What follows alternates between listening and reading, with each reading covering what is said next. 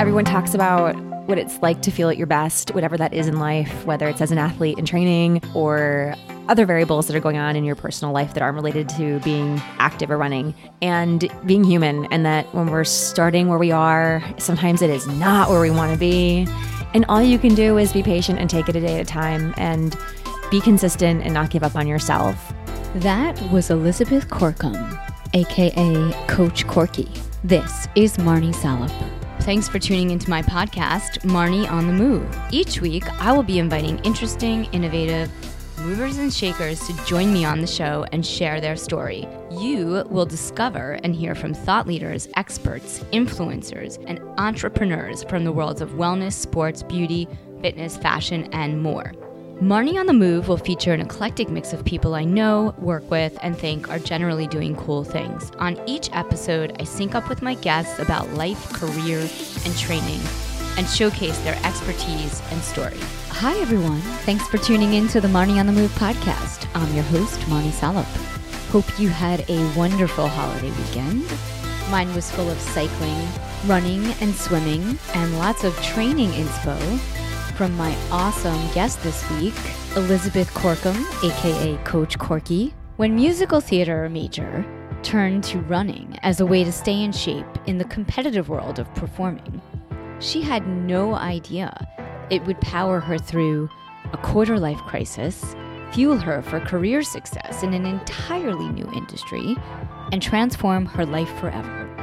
Now, 21 marathons and 20 half marathons later, she has a 303.21 marathon PR and a 120.07 half marathon PR and has coached thousands of athletes, helping them achieve PRs or simply run for fun. Elizabeth Corkum, known as Coach Corky to many, many New Yorkers, is one of New York City's top running coaches, an entrepreneur with a private coaching business, Coach Corky Runs, and a proven track record of success, a competitive athlete, and an exciting new coaching position at Precision Run, the performance based indoor running program and treadmill studio co founded and created by David Siik and Equinox. Bit by the running bug in 2010, Corky has run every distance from 5Ks to ultramarathons. She's coached thousands of athletes over the years through her coaching business, as well as top coaching jobs at Mile High Run Club, Nike, Jackrabbit Sports, Run Smart with Jack Daniels, City Coach Multisport, and the City Harvest New York City Marathon Charity Team. She has also taught running seminars internationally and has been a contributor to Runner's World magazine and Women's Health. Beyond her impressive PRs and coaching, Corky has amassed some serious credentials and certifications. She is an RRCA certified running coach, USATF level 1 certified coach, ISSA certified personal trainer and specialist in sports nutrition, and Red Cross CPR AED adult and pediatric certified. On this episode, Corky and I sync up about where her journey with running began, her career and entrepreneurship, PRing, race recon and strategy, marathoning and picking your distance, and preparing mentally and physically for races, as well as wrapping your mind around the comeback process. As always, thanks for tuning in and all your great feedback on the podcast. I appreciate your DMs and questions on social and keep those emails coming. If you like what you hear, leave us a review on Apple Podcasts. It's easy. Scroll through the list of Marnie on the Move podcasts on your app, click on Write a Review, share what you like about the podcast, your favorite episodes, what inspires you, tell your friends to listen, email them a link, post it on your social platforms, and tag Marnie on the Move. Spread the love. Also, sign up for our newsletter, The Download, to find out about upcoming events and summits, great deals, offers, and giveaways. Connect with Corky on social at Coach Corky Runs on Instagram and Facebook, and Precision Run on Instagram and Facebook, and of course, Marnie on the Move. I hope you enjoyed today's episode. But before we get started, today's episode is fueled by Sun Potion. I am such a huge fan of their super high quality, organic, tonic herbs, mushrooms, and superfoods. I have been using a variety of their transformational foods and supplements for the past three years. They have been major game changers for my overall health and wellness. Lately, I have been using the pine pollen and ashwagandha for hormones and balance, chaga for my immune system, and my favorite, cordyceps, for extra energy pre workout. I simply add them to my coffee or my smoothie every day, and I'm on the move. Head over to their website, sunpotion.com, and use the code Marnie on the Move for 10% off. Now, on to the episode. Thank you so much for coming all the way down to FiDi. I know you're super busy at your new job. It's not that big of a deal as long as the MTA cooperates, and I'm really happy to be here. Awesome. Thank you. You know, we met four years ago at a running studio. You have run over 20 marathons. You have run over 20 half marathons. You are a seasoned runner, a coach, a running group fitness instructor now at Precision Run. And before you started your running career, you were working as an actor in theater. Yep, mostly in theater. Where did running begin for you? I began running the way most people do out of fear of gaining weight. I was in college. It was not a healthy relationship with my body. I was worried as an actor about being cast based on size or not being cast because of size. And I had witnessed a couple of classmates and people I'd known who were actors in theater, in opera, and on TV and film be neglected or considered uncastable because of their image. And so at 20 years old, you internalize that. And so I began running essentially just to kind of prevent myself from gaining weight in college. And it was not a healthy relationship with it. I didn't really love it. I didn't really like it. I felt good after, I suppose, because I think when you're doing anything physical, there is always kind of a really good feeling after. I was a dancer for a long time with that musical theater focus. So it wasn't that I didn't know what hard work or physical activity felt like, just running was really new to me. From there, I had theater contracts around the country for a couple of years, and I would use running honestly as a distressor. Often I was in long rehearsals and in a new place and away from my family. And again, I was terrified of gaining weight and not being cast or having a costume presented and having them have to take it out or something of that nature. Luckily, running became a bit more healthy in that I started really enjoying the ability to see a new town or city on my feet. I started started to be able to experience new cultures in different parts of the US in a way I couldn't have if I wasn't running. And so while a lot of my castmates at the time were out late partying or doing other things with whatever free time they had, it's not that I was antisocial and didn't party with them sometimes, but I started prioritizing even a 30 minute run first thing in the morning or something during my lunch break. And I found it gave me a sense of balance and it kind of grew from there. So, did you start out running like one or two miles and then? Probably. Yeah. I honestly don't even know. now you're doing marathons. Yeah, yeah, I mean, this was back in the day, first off, dating myself now. You'd be running with a Discman Uh huh. Oh the anti skip Discman you know? and um, so you have like that big thing in your hand you know, when I'd see a hill, I would stop running and walk up that hill because right. there's no way I'm running up a hill that's hard. and I didn't know about my pace. I didn't know I didn't know anything about running other than I felt good when I did it and right. I mm. kind of just it was very organic to me. It was very free and I had no idea if I was good, bad. I didn't really care or know. I just found that it was a positive addition to my life. And then when I moved to New York, I kind of went through a quarter life crisis. I got married and divorced very young and was trying to commute to New York from Philadelphia to audition for a while. And it was kind of like, there were a lot of things. I went through a lot of changes around mm-hmm. 25. When I moved to New York, I was on my own. I was going through a divorce. I was throwing myself into acting full time in New York. I Which didn't have so hard. Yeah, I didn't have a survival job. I was lucky in that I'd already built some relationships, and so I was on film sets and TV sets a lot. Even just doing stand-in and photo double work, which is not glamorous at all, but hey, it goes towards your health. In- yeah, and it goes towards your health insurance through the union and your pension and those things. Then I started running in Central Park with some friends and from there, it really took off. And I think the core life crisis just made me realize that I'm strong, I'm resilient, life does not go as planned. And, you know, I was no longer the suburban housewife. And let's do something scary. Let's run, let's run, let's race. And so I signed up for the Broad Street Run, which is a 10 mile race, as my very first race experience.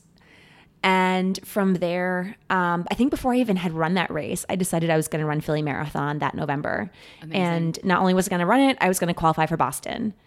But again, I didn't know that people don't qualify for Boston. I didn't know that it was going to be hard. I didn't know. I was so green, and ignorance is kind of bliss. Yes, it is. Yeah, it's kind of like going into your first tattoo, right? Like you think it's going to hurt, but you've no idea how much. And so in your mind, it's bigger and harder and worse than you think. And you're like, oh, that wasn't so bad. That's kind of my experience with my first marathon. It was great.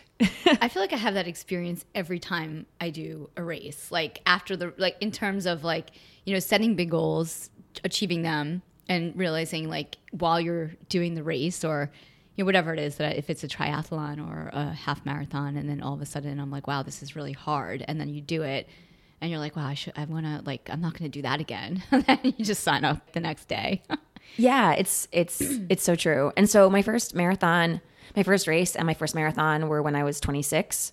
And so in the last 9 years, my life has changed in a big way all due to running, something that was totally new to me and I had no idea what I was doing and I got lucky in that I trained very structure free, but I felt healthy and got my BQ and felt amazing out there the whole way.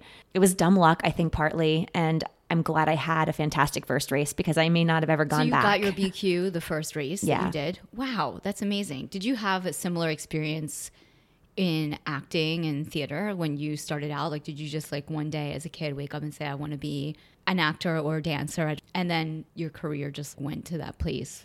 I don't know actually. I um Like, is that sort of like your personality? It's like you just set a goal and then you do it. I don't think I knew I wanted to be an actor when I was a kid. I think I always, though, was imaginative and playing characters and writing scripts with my brother. And then we'd force my parents to sit down in the living room and we'd put on a play. And there was something just very freeing and natural and creative about that. I didn't know about child actors. I didn't watch a ton of TV. I didn't um, ever think about doing anything other than school and being a normal kid. I watched a lot of musicals and I performed on stage as much as I could and started getting into community theater and other things and dance recitals. But I don't know when the switch flipped, if it ever even did, that that's what I wanted to do with my life, or it just seemed like the natural progression. There was, I don't think, an ever big like aha moment per se. Like you've had in running. Yeah, I feel like I really had that switch flip with running.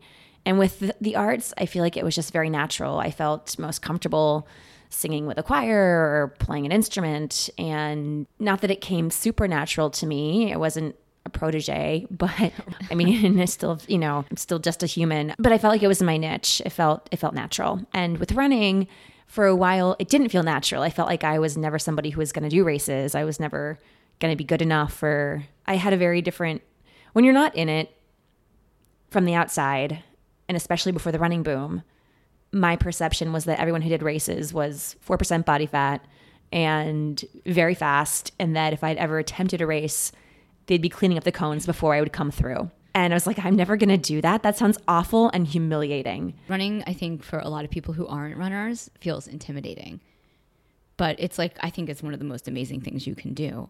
I mean, but I'm a runner.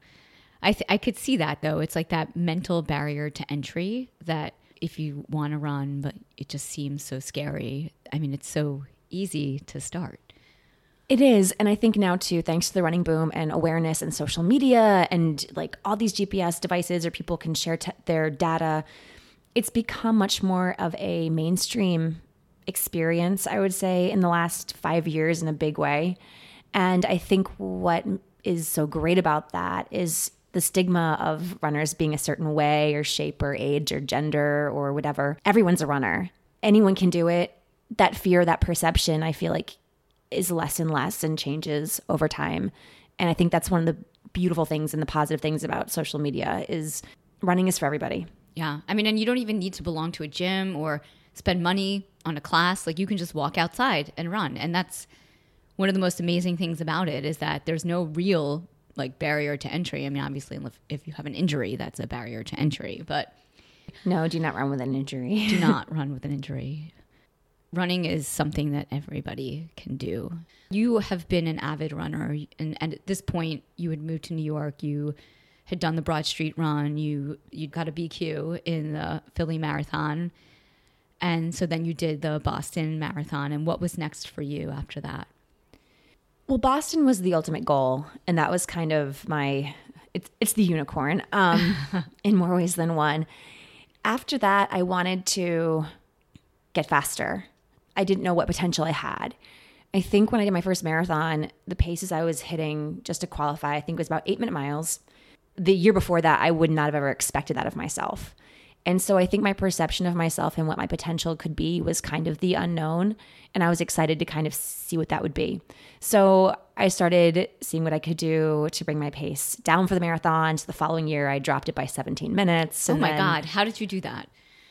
Training more, training harder, starting to learn to train with some actual structure and purpose, starting to learn about the body and the mind and adaptation and it was around that time where I started thinking about certifications and just I had a, a curiosity for myself and I had friends starting to ask me for running advice. Mm-hmm. And I realized I didn't know anything other than what I'd read in, say, Runner's World at the time and what I was kind of regurgitating to them that I had processed from an mm. article right. or my own experience and I was like this seems like I'm kind of just giving you know it's it's advice but is it actually good advice I don't know so I think it was probably around 2012 2013 and 14 I started assistant coaching for a couple different programs and places and I just wanted to start to absorb knowledge and experience and I was fully aware of the fact that I didn't know that much about what I was doing yet and the only way to get better is to stay open minded and listen and see how runners around you are adapting to training and to start to become friends with other runners too. I was somebody who knew a couple of runners in New York, but not a ton. I did not know running culture. The running community in New York is like, it's, it's so incredible. I mean, if you're a runner, and you see another runner, it's like you're in the running club and have this unspoken language when you pass each other out on the street. Yeah. So I spent a couple of years just trying to learn. And at that time, I was still acting. And I started looking forward to assistant coaching more than I was making it through that door for an audition, which I thought was a really interesting thing. And honestly, part of it was that I was just kind of burning out from the audition process. I'm very type A, and I am an incredibly hard worker to the point where it's probably questionably sane. And what I don't love about acting or modeling is that you can walk through that door the most prepared person, the person who is most right for it in your mind or but if you don't have that connection or you don't know somebody or you remind that casting director of an ex-girlfriend or whatever the case may be, the answer is no. And on the flip side, sometimes it's dumb luck and the answer is yes. But as somebody who wants to get out what I put in, it became very frustrating. And also, too, as a female who is in her 20s, I'm a pretty generic type. I'm fully aware that there are a lot of actors out there like me in singing, same vocal range, on film, very much like white girl next door. And when you're one of so, so many, you know the odds are against you. And I think the people who are really successful in those industries can find a way to push that knowledge out and just almost blind optimism again, just go in. And for whatever reason, at that point in my career, I just couldn't do it. I couldn't lie to myself or I couldn't ignore the statistics and I'd walk through the door. And so I started really looking forward to coaching more. And I wanted to challenge myself and see what would happen if I started focusing on coaching full time and then acting part time. I was fully aware I could not just go cold turkey and be a successful coach overnight. It takes right. time. I mean, it takes time. Yeah. Yeah. It takes time to build a business, first off, filing an LLC. It takes time to build a website. It takes time to think about your niche and how do you fit into a city like New York and offer something that is needed and wanted and at the end of the day, it comes down to, right, booking clients. So, how do you kind of figure out where you fit? And, you know, that again, it takes time. And I knew I had to kind of subsidize my lifestyle still then with acting gigs to get Coach Corky Runs LLC afloat. And I hustled really hard. That first year, I was burning the candle at both ends as a coach, but it was also a labor of love. And I just was really happy being out there with runners. And at that time, too, I was dabbling in ultra marathons, which is a totally different world than half marathons. sport. Absolutely. But it was the perfect marriage. It was pretty awesome in that I was looking to crank out 100 mile weeks myself. And so I could afford to run multiple 20 milers with private clients within a week. And if I hadn't been ultra training, that would have been absolutely insane. Like, who, without breaking their body, who can possibly run multiple 20 milers in a week, especially if they're training for like a fast 5K? Like, that would be Insane. well, and like training specificity, it just would not be productive. So it was kind of perfect in that I had my eye on some ultras and dabbling in that while building my brand. It meant that I could be really giving with my body and not worrying about my paces as much as just getting in the miles. So Because with an ultra, it's really just about getting in the miles. it really is. So I developed Coach Corky Runs, and then I started saying yes and yes to clients and no thank you and no thank you to auditions because I didn't want to cancel my running clients. I was starting to build up my reputation and I wanted to be reliable. I wanted to be consistent. And from there, I just kind of did less filming, more coaching. And when 2015 rolled around, I had really kind of been afloat on my own and I had kind of really found my niche in the New York running community. And I was working with just some really spectacular athletes. And, you know, I coach average people for the most part. They're not they're not Olympic hopefuls. They might be trying to qualify for Boston. Some of them are very first time runners. Some of them are first time half marathoners. Some are first time marathoners or people looking to improve on a previous time, people coming back from injury or from pregnancy or hiatus. They're your normal people. And it's just so wonderful to work with normal people and to know and contribute to their running and like how it affects their lives in a positive way. And so in 2015, that was when essentially I joined Mile High Run Club. That's when we met at Mile High Run Club. How did you connect with Deborah Warner and Mile High Run Club? Power social media, man. So it was November 2014 when they first opened their doors. And there was a New York Times article that showcased the studio and interviewed Deb. And I remember on Facebook, a bunch of runners I'd known from assistant coaching were sharing it. And they were sharing it in a not so positive way. It was kind of like, why would I run inside? Why would I pay to run? This is BS. This is never going to last. And I understand their skepticism as somebody who had been purely an outdoor runner. Right. And this was like a totally new concept for people. Yeah, it was. yeah. And so I read the article, and instead of going into the spiral that everybody else had, I thought, huh, this might be an opportunity. This sounds like this could be something. And so after I read the article, I stalked her on Facebook. You stalked Deborah. I sent who her we both love. I sent her a direct message. She responded right away. My direct message was essentially, "Hey, congrats on Mile High Club. I see it's opening. I'm a running coach here in New York City. I don't know if you need any more coaches for your roster, but if so, figured I'd reach out." And within I think a couple hours, we were having a phone conversation. And then later that week, I was in the studio. I think it was pretty much the week of their launch, sampling a couple classes. She wanted to know if, as an outdoor coach, first off, if I would like the woodways and if I would like the programming and if the whole concept was something that I could really jive with. And my answer was yes. And I am a hard sell. I am not a group fitness person. I have never done a Barry's class. I have never done a SoulCycle class. I am purely like the good old fashioned run outside in all the weather or go to the gym and lift my own sort of person. So the fact that I was sold on it, I think spoke highly of what she'd created. And so that was November 2014. I was then in training and on the roster first week of January 2015 and was there for 4 years and 4 months. And you know, for me the learning curve was coaching on a headset. I think with my acting background, I'm very comfortable with my voice. I'm very comfortable speaking in front of a crowd. I was going to say because, you know, I've taken a lot of classes having launched a lot of studios and boutique fitness and I'm the same. Like I personally if left to my own devices would just be running outside or going out on my bike or swimming, but I get I have a very positive outlook on the value of group fitness. And, you know, every now and then you really do need that group to be motivated. So when I first came and took your class, I was like, wow, this is so much fun. I think that that's a tremendous advantage for you to be both a runner and to have that musical theater background because you really do need to have that strong presence to be able to like get people excited about the class, about the workout, to like really keep their head in the game while also making them work really hard.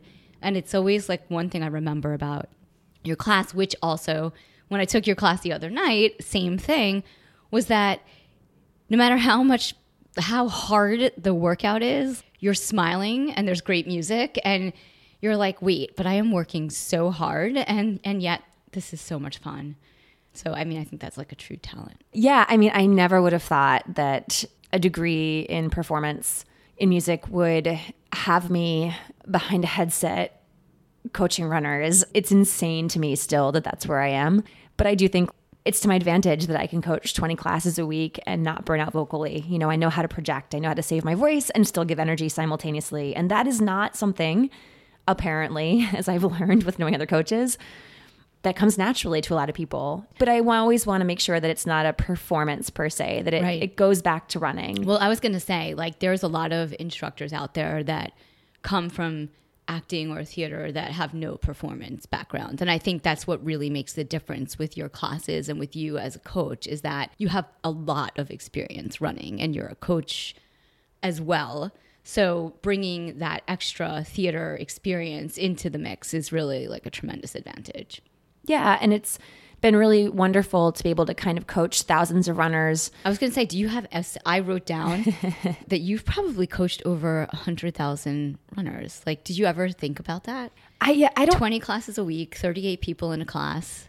Yeah, I don't know. Four the, years. I don't know the exact number because you know I've got so many repeats and things like that, but it's definitely given me an outlet to to connect with and coach so many more runners than I possibly could on my own private roster. I just don't have the bandwidth to to give and coach and be present um, with my personal clients when it's that many, you know. I focus on quality over quantity with my private clients now. So it's been great to be in a studio environment where I can just connect with that many more people and impact their running in a meaningful way. I mean, and you really do. Like, people come up to you after class, they ask you questions, you're always available. Tell me about Precision Run and your exciting new job. Precision Run's been around, I believe, since 2014 or so. It has been taking place in the Equinox gyms on the treadmills. So, up until recently, you'd have a coach who would teach a class in the middle of a gym and which as you can imagine is not the group fitness experience most boutique goers are used to but the creator of the program david siik is a scientist first and foremost and also just a, a very talented athlete himself and he wanted to focus on really doing a lot of research and creating a program that is scientifically soundproof that is safe first off for runners but also gives them a really strong workout and to also make it fun, to make it accessible to everybody. And so the classes have been really successful at Equinox and often will sell out. And so it's been thriving there. And then Equinox had opened in Santa Monica and in Boston and London. They have what they called the lab. And those were studio spaces pretty much adjacent to an Equinox that all of a sudden would then house the Woodways and the program.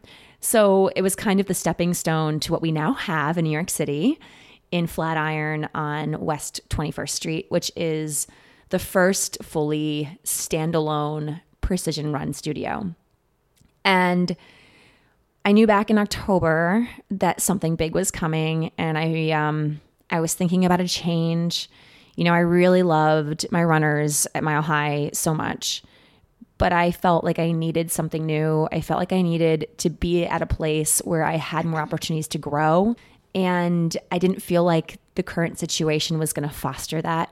And so when this kind of fell in my lap, I was like, hell's yeah, let me be part of it. And the studio is just really special. It's the first studio, I think, ever to think about not just the temperature of the studio, but the quality of the oxygen So we have a filtration system that makes sure that it pulls out the gases that are emitted from runners that are sweating and breathing to keep just the oxygen quality consistent and clean.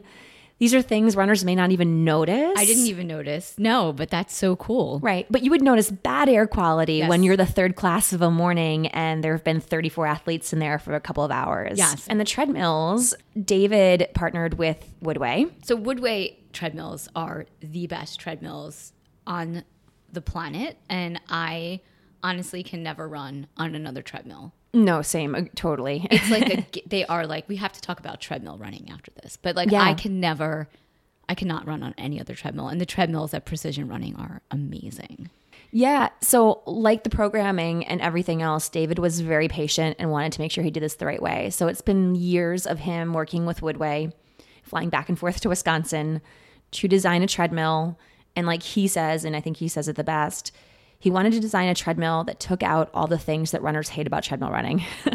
all of the things, especially for an interval program, that runners find frustrating and not comfortable and confusing, and to create a machine that really is a training partner.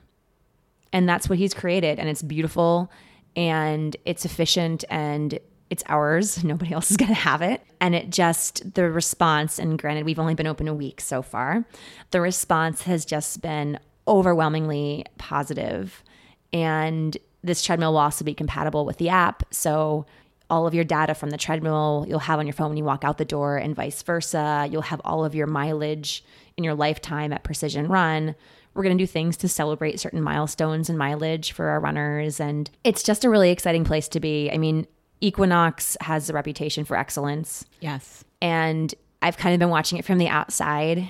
Now, being part of it, I'm just blown away by the quality of everything, honestly, start to finish. And just what happens in that studio is so beautiful and so special. And the lights and the music all are cued to the second, to each interval, so that everything feels organic and seamless. So the runner can really focus on what they're doing and being present in their bodies. Yeah, I had a great experience in your class Good. a few weeks ago. I haven't stopped talking about it. Like I really, really loved it. Like I loved at first I loved doing intervals because I feel like so I, I have gone to the track and I, I love the track as well. So I love all kinds of running from endurance to intervals to track work, all of that. But I feel like doing intervals on a treadmill is the best way to do intervals for so many reasons, which your expertise can talk you can talk about. But for me, I just find that it was nice the way that you have the intervals broken out.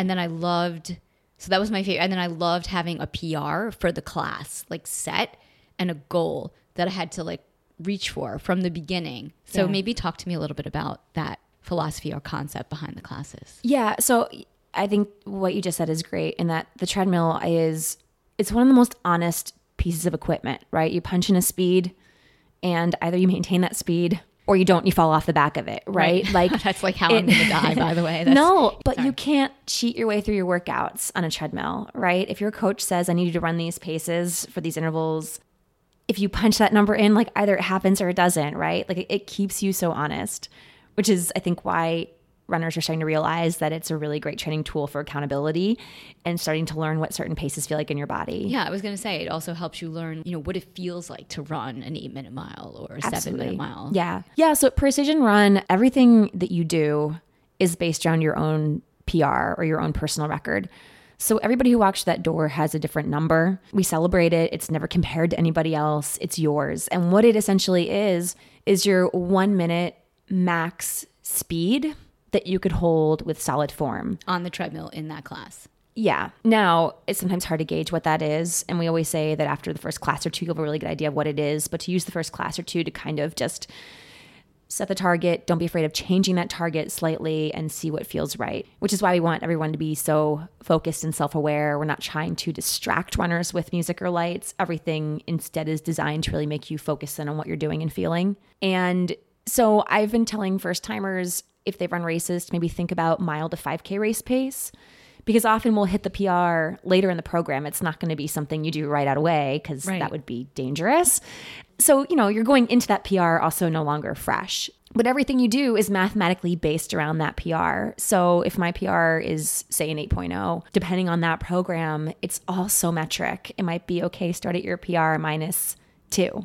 So, okay, I know I'm starting at six miles an hour for the first interval, and then it's going to progressively change. And everything again is just so mathematical and metric. And so, everybody in that studio, if they've set their honest PR, they're all feeling the same sort of thing because they're all reaching closer and closer towards their personal record. And again, and you can test it change out though when you get to when like at the Yeah. beginning of class but i felt like when i when i did it like it said nine right so it Yeah. was like nine not a nine minute mile like nine on the treadmill right Yeah. But actually i couldn't i couldn't do that. So maybe in the beginning i could do that but as the class went on Yeah.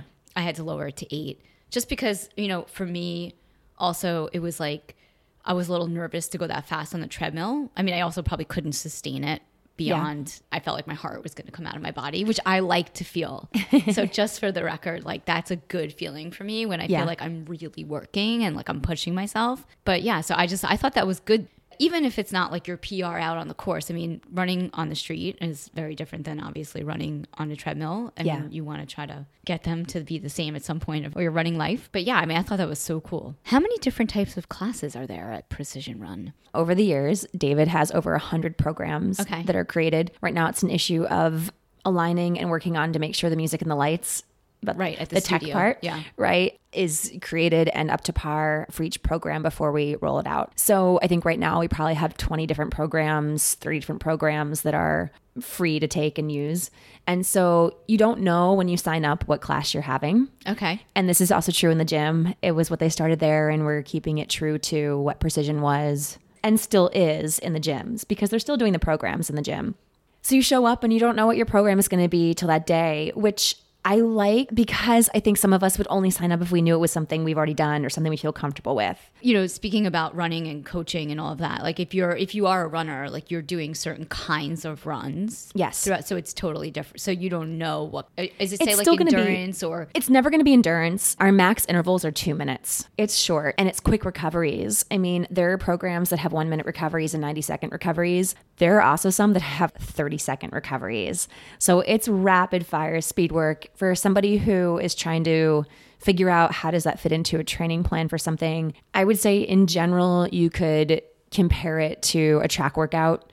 Um, you could also, if you're looking to get more mileage, think of it more of a tempo workout. And then I would just recommend a runner kind of pull their PR down a little bit and then make sure that recovery pace is not a walk or a crawl. Right, Right. like Like, jog. yeah, which is what I actually did yesterday when, when I took a class. I was like, okay, I, I'm coming back from an off season. I got to get my butt back in shape. How do I want to tackle this today? And it was like, okay, I'm going to recover at seven miles an hour, but I'm going to be lowering my PR and then maxing out at maybe 10 so you bring an the speeds closer together. Yeah. To kind of keep it more like seamless or streamlined. Yep, the spikes were less um, insane for me as far as pace or exertion goes, but then my recovery was never super generous. Why is it that when you're doing speed work that you go hard and then you're supposed to walk or stop? Even like or is that not true? Is that just like incorrect information? I mean, there's so many training philosophies out there. Usually, you want to keep your legs moving after a really hard effort just because you want to flush things out. And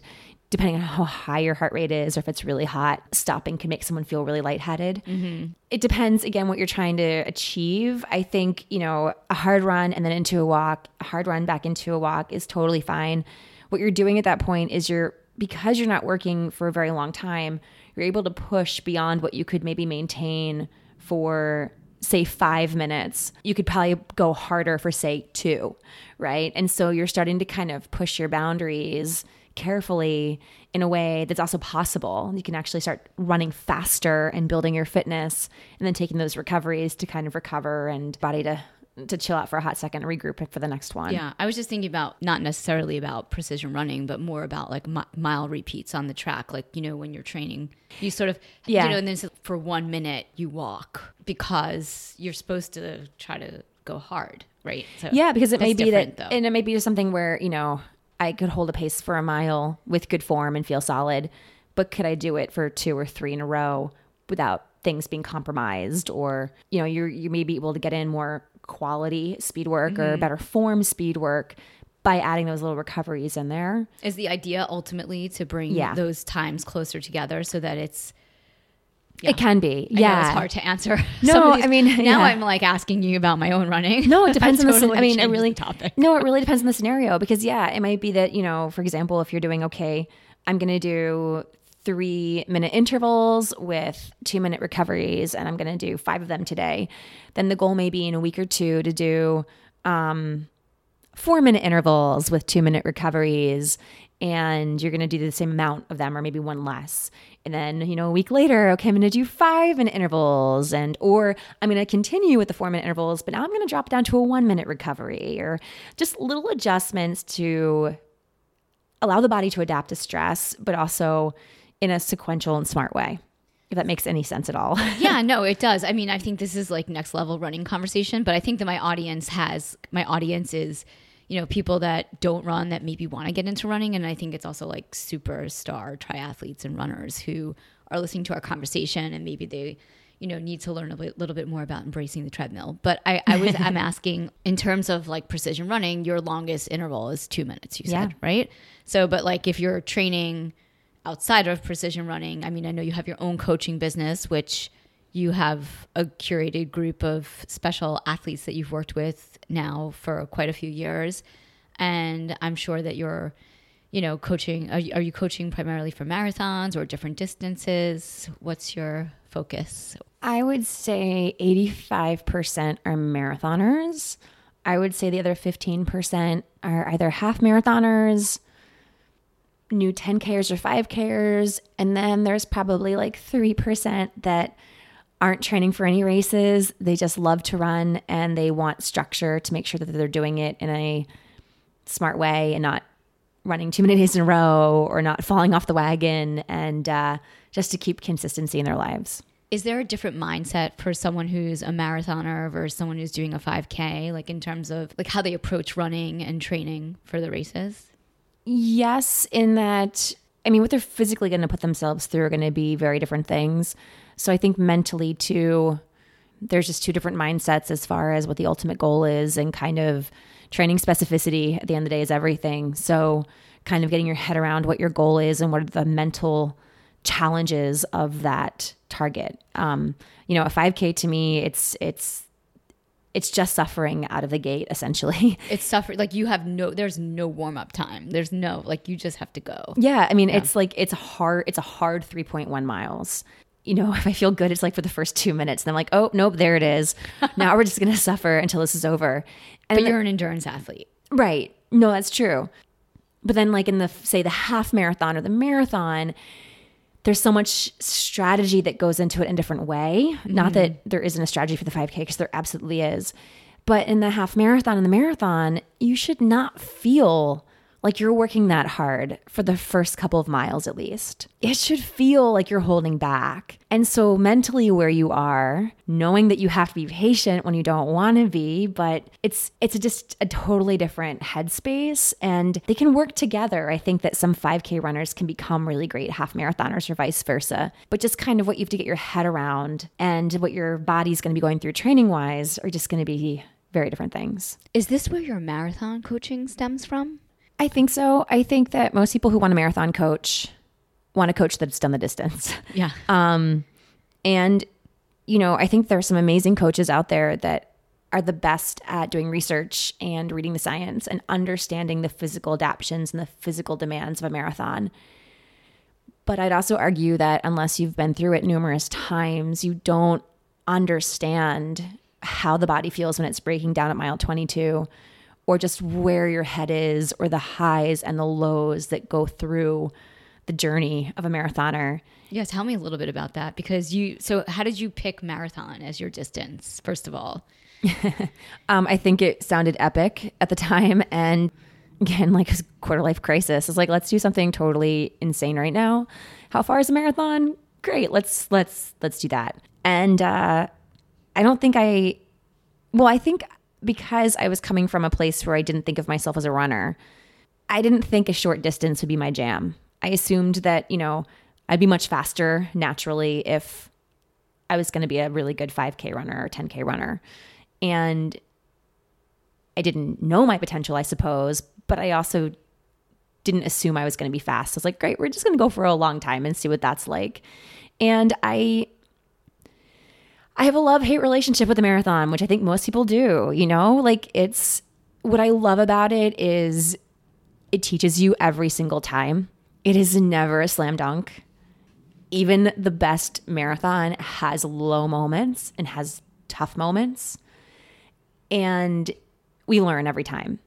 What I don't love about it is that same thing. Like, you know, no matter how prepared you are, um, you know you're going to suffer. You know you're in for a couple of hours of of just being in your body and having then to figure out how to steer yourself to the finish line.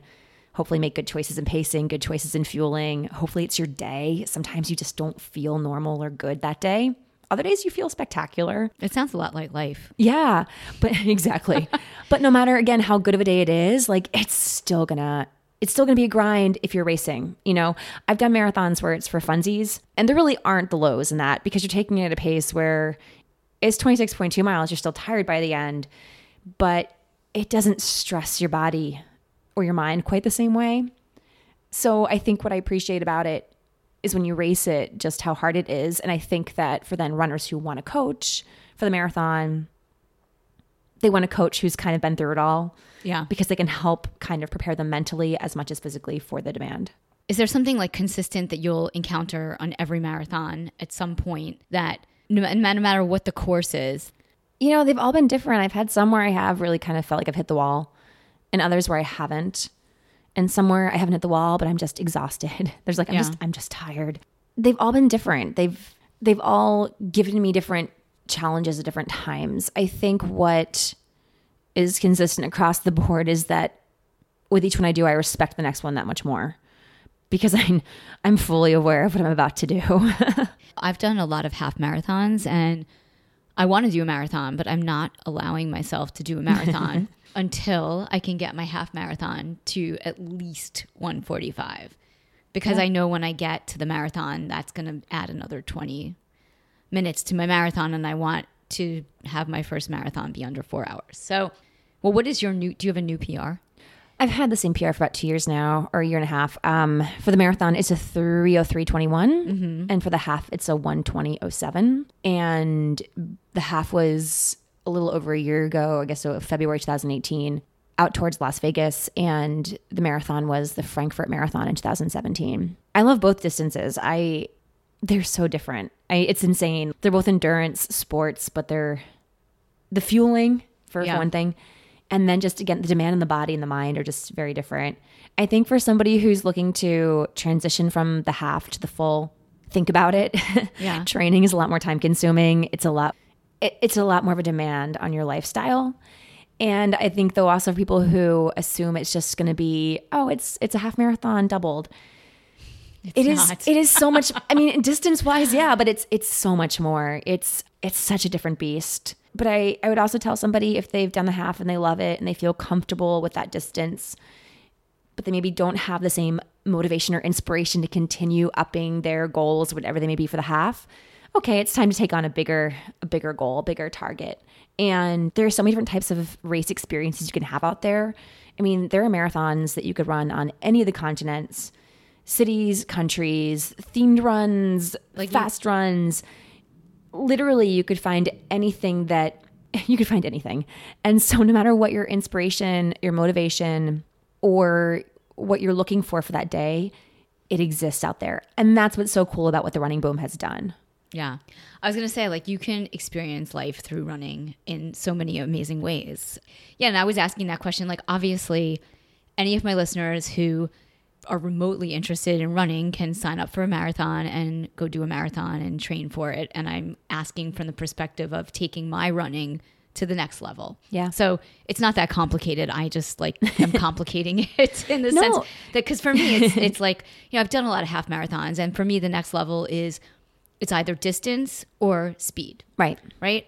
Yeah, And- it's tough to it's it's tough to do both simultaneously. It's not impossible, but it's, you know, then you have to kind of have a strategy as to where in the calendar they both fit and how can you make them fit the best way possible. right. Like you have your A, like in triathlon, we have A, you have A race. Oh, well, in any sport, you have A races, B races, C races. And my challenge always has been whether I'm a triathlete or a runner, because again, you have to focus on the work and the specificity, if I could say that word. yeah. it's a hard word to say for that sport. Yeah. So if you're running, like you had talked about earlier, like the marathon is very different than a half marathon. And even though it's the same activity that you're doing, it's just a very different level of training and also, you know, mindset. Yeah, it really is. I should also just say the marathon is not the be all end all for runners. Like you can be a runner and never do a marathon. Yeah. You can I mean, be a runner and never do a race. You don't have to fit into a mold or feel pressured because somebody at the water cooler is talking about how they're signing up for something. There are also, I think, the challenge with the running boom is that now there are people signing up for races and doing them in what I would argue is a reckless manner, in that they're not actually processing what they're going to ask of themselves and not giving themselves the time to adapt and train, which will lead to injuries that could have been mm-hmm. avoided, lead to burnout, lead to that person just hating that experience, never wanting to do it again. And in extreme conditions, you know, you have people who, um, you know, get injured, have to go to a medical tent, have life threatening scenarios on a race course. And some of the things that happen out there can't be avoided. They're undetected heart issues. But you know, you also have people who just honestly probably aren't doing their bodies a service by doing a marathon at that point. I think that's what's great about uh, precision running or running coaches that you can ask someone if they love running and they want to sign up for a race would ask a coach or I know surprised. I know I'm not I know I have had friends who earlier in my when I started doing triathlons and running that I've had friends that were like oh yeah I'm going to do like a half marathon this weekend and I am one of those people that I would never do that. Like I would really I would always say you really need to train for that because even if you think you can get up and run a half marathon, you're going to kill your body. Yeah, and you may if you haven't trained. Exactly. And it's like you might be able to pull yourself through it, but at what cost? Right. You know, are you going to be just super sore and exhausted for a week? Are you possibly going to cause a stress fracture? Are you going to, you know, it's kind of just it's one of those things where you still have to you have to respect what you're about to do. And you've made a lot of smart you've had you've been in a lot of situations speaking of respecting your body and knowing what you have to do. You've made a lot of big decisions about races that you've had where you had the opportunity like I remember you were you had qualified for Boston again and you didn't do it because you weren't feeling well and you, you recently even on Instagram I saw had to make a really tough decision about doing a race or taking was it am I. Yeah, I mean, I didn't do Boston this year. Yeah, I, I had mean, my bib. I had registered. I had my bib. Um, and it's tough though because you know you have to sign up in September, and right. it's safe to say that um, a lot of things have changed in my life since September, and as an athlete and as a person, and you know you go into it signing up assuming that it's something you're gonna want to and be able to do, and um, my racing kind of evolved and changed between different experiences and I ended up doing Phoenix Marathon in February instead. And I really wanted to race where I get back to having fun and not worrying about the clock. And I was going into it undertrained. Um, that being said, I still did like 14 weeks of training. So it's not that I'm saying we're very similar. Right. It's not that I'm saying that I was undertrained and that I didn't. For normal do, people, you were not undertrained. But right. For you, but for me, my potential, yeah. I was undertrained. I did a couple 20 milers, but you know, my training was much more relaxed. And I was at a point personally where I had to kind of be patient with my body and give it give it some time and let it go through some things it was going through. And so I really wanted to do Phoenix, but then I knew looking at the calendar that doing Boston all of 8 weeks later was tight. Yeah. And I could have totally dragged my body through Boston. But you know, it comes down to why and again, what are the risks? What's the off season look like then? And, you know, I have some really big goals for fall, and I didn't want to do anything that was going to bump my potential or um, force me to adjust my training going into that. And what are so, your goals for fall? Um, I'm going to race Amsterdam Marathon in October. So I'm going international again. That's fun. Yeah, I um, you know, I tossed my hat into the lottery for Berlin and didn't get a spot. And I've done Berlin before, and it's a great one, and it's just it's it's a very fast race. I was looking at other options that are that time of year. I've done well in Europe. You know, Berlin was a PR, then Frankfurt surpassed that PR by I think like nine seconds, and uh, so I was looking and doing my research. I said, let's let's go to Amsterdam. So Fun. Yeah. How do you adjust when you get to the city, like your body and sort of acclimating to the area Yeah. the time difference? It's uh it's it's tough. What I have done in the past is so most races are Sunday. I will usually do a red eye on Thursday, arrive Friday morning. I never sleep well on planes, so I am that haggard human. Even if I take like sleep pills on a plane, I'm still somehow awake. Um, and then I do my best to kind of get in the time zone. I pull myself through the day. Like, okay, it's 7 a.m. here in Germany. We're going to go find breakfast now. Um, we're going to go to the race expo. We're going to just try to just get our body um, on the time zone. And often it means then a really early bedtime the first night, but at least I'm kind of closer to doing what is normal where I am. Um, and it's it's gone okay. I mean, it's it's resulted in in two PRs the two times I've done it before. This time around, I'm going to fly out an extra day early, um, and extending the trip to a good I think 12 days in Europe. So, um, figured just you know flights were essentially the same price both days. So I was like, let's do Wednesday red eye instead of Thursday red eye, and just give myself a little extra time to acclimate just and do in you case. do you study the course before you go and like do a little yeah you Oh, do like I've already do you have a recon system? What's your recon I've system? already stared at that map so many times. Yeah. So, you know, and this is something I, I kind of try to drive home with my private clients when they're preparing for a race is do your research. The beauty of technology, the beauty of social media, the beauty of everybody having blogs is that there is so much information out there. You know, I've done races where I will do Google, Google searches and I will read like 15 random blogs about a runner's experience. And it may be from different years to get an idea of the weather or how things were handled and what their personal experience was, fully aware that everyone's going to have a different opinion Right. or a different, um, different personal experience that day. I will also go to YouTube and look to see if there's YouTube videos of somebody driving the course for some of the big races, you know, like in New York City or Chicago or Boston. It's televised with the elites. So you can watch the elites go through the course and hear the commentators talk about the turns or talk about the elevation or talk about the things that every marathoner out there is experiencing. I totally geek out on that. Like for every race, like every triathlon I do, I try to go and do recon if it's possible. I mean, obviously, like if Yeah. it's international, you can't, but we do one in Connecticut that, you know, we go up and train on the course before. Yeah. I try to, well, we do a lot of local stuff. So, Yeah. that's an amazing, Yeah, so- amazing thing to do. Yeah, so if it's, you know, I've I've had a lot of my goal races recently be a flight away, so I can't actually be on the course.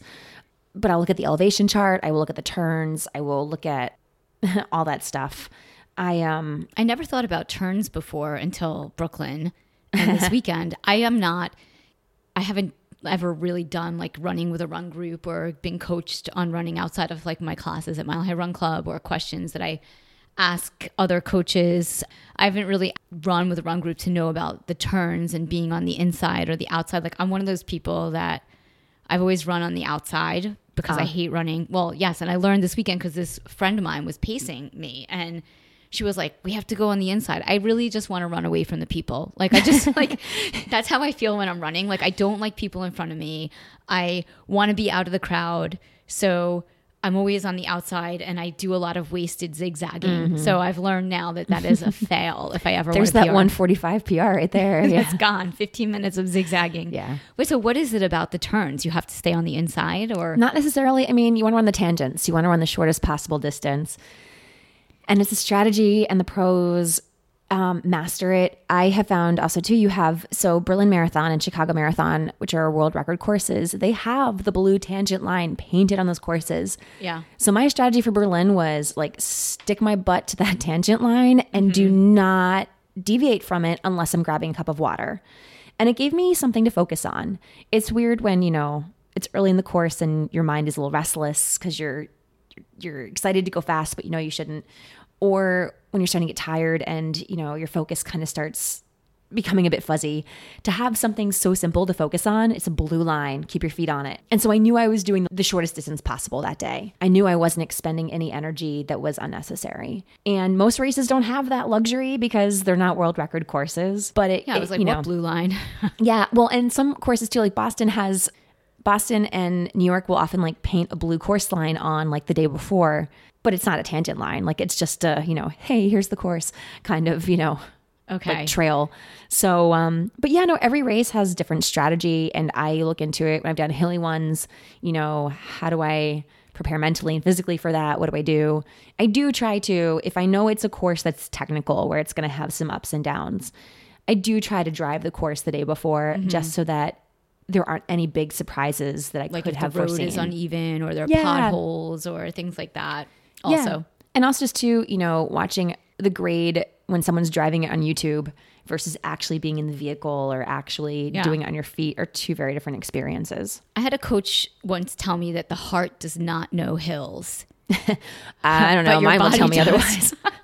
My heart I starts never beating pretty fast. that because I like feel like you know I have a race in Connecticut Mm-hmm. coming up on June second, and um, I'm doing the run. So similarly to what had your experience with not doing Boston, we also signed up like a year ago for this like half seventy point three triathlon in Connecticut, and it's you know, it's the swim is the easiest part. And I say that as somebody who does not like swimming because the bike is 4,000 feet of climbing, and I'm sure the run is like a thousand at least. Yeah. So, you know, it's not an easy race, and people use it as a race to train for Lake Placid full distance Ironman. So it's like the hardest course on the Northeast. They call it the Beast, and I love it, right? But like, I did never, I've never done it as a half, and I've only done it as an Olympic distance before it was an Ironman race. And I just thought like I would totally be able to do that last year in September when I signed up. And then life happened, and I haven't been able to train. I mean, at the level that I would want to do a race. Now, Sure. for most people i could i could easily swim two miles tomorrow or you know i do that i swim all week you know i'm trained fully but not at the level that i would want to show up and do a 70.3 so we downgraded to a relay and the irony of it all is that all my relay partners are sick and it's like two weeks from now and so i'm gonna have to do it as a full triathlon Yeah. yeah, as a 70.3, not a full triathlon. Your Instagram is so inspiring. It's cats. It's cats. No, it's cats and it's running slash life advice. And so I literally, I love checking in with what you're up to on Instagram. And I often will read your posts and different, you know, philosophies or inspiring quotes of the day. And they really, really do resonate, especially, you know, even if you're not an athlete. I mean, they're really powerful. So maybe tell me one that you think you're feeling that vibe right now, like your day. I think one that I've shared a lot and one that I shared like yesterday was just, you know, the comeback process that everyone talks about what it's like to feel at your best, whatever that is in life, whether it's as an athlete in training or other variables that are going on in your personal life that aren't related to being active or running and being human and that when we're starting where we are sometimes it is not where we want to be. And all you can do is be patient and take it a day at a time and be consistent and not give up on yourself. And to also find support systems to support you. And you know as a runner, sometimes that's a running coach, sometimes it's running team, sometimes it's like the loved ones that put up with your training nonsense. And in something non-running related, it could be, you know, your friends or your family, something you're grateful for, something that keeps you motivated and going. But I think like running and what what you get is what you often give in the sport. And I think that life is very much like that. And then when you get knocked down, it's your choice how you respond. And it's your choice how you choose to process it and how you choose to grow from it. And either you can take the negative, cynical approach or say, screw it, I'm never doing it. Or you say, okay, I'm going to get up better and stronger than before, but a little bit wiser this time. That was awesome. Thank you. Thank you. I feel like um, I can relate to that in this moment in my life for sure. Thank you so much. This has been wonderful. Thank you. You've been like one of my favorite guests. So thank you. You have to say that to everybody, don't you? No, I don't. I just don't say it if it's not happening. Uh oh. Yeah, you're right. I can't say that. All right. We're done. Wrap. Over and out. Thanks again for tuning in to Marnie on the Move. If you like what you hear, leave us a five star review in Apple Podcasts. Follow us on social at Marnie on the Move for Facebook and Instagram, and Marnie Salop on Twitter. Head over to our website, marnieonthemove.com, for more info on this episode links in the show notes, and of course, sign up for our quarterly newsletter, The Download, to get updates, deals, giveaways, and information on future events for 2019. I want to hear from you. Email me, marnieonthemove1 at gmail.com, and let me know what you're enjoying, what you want to hear more of. If you have questions for our guests, just reach out.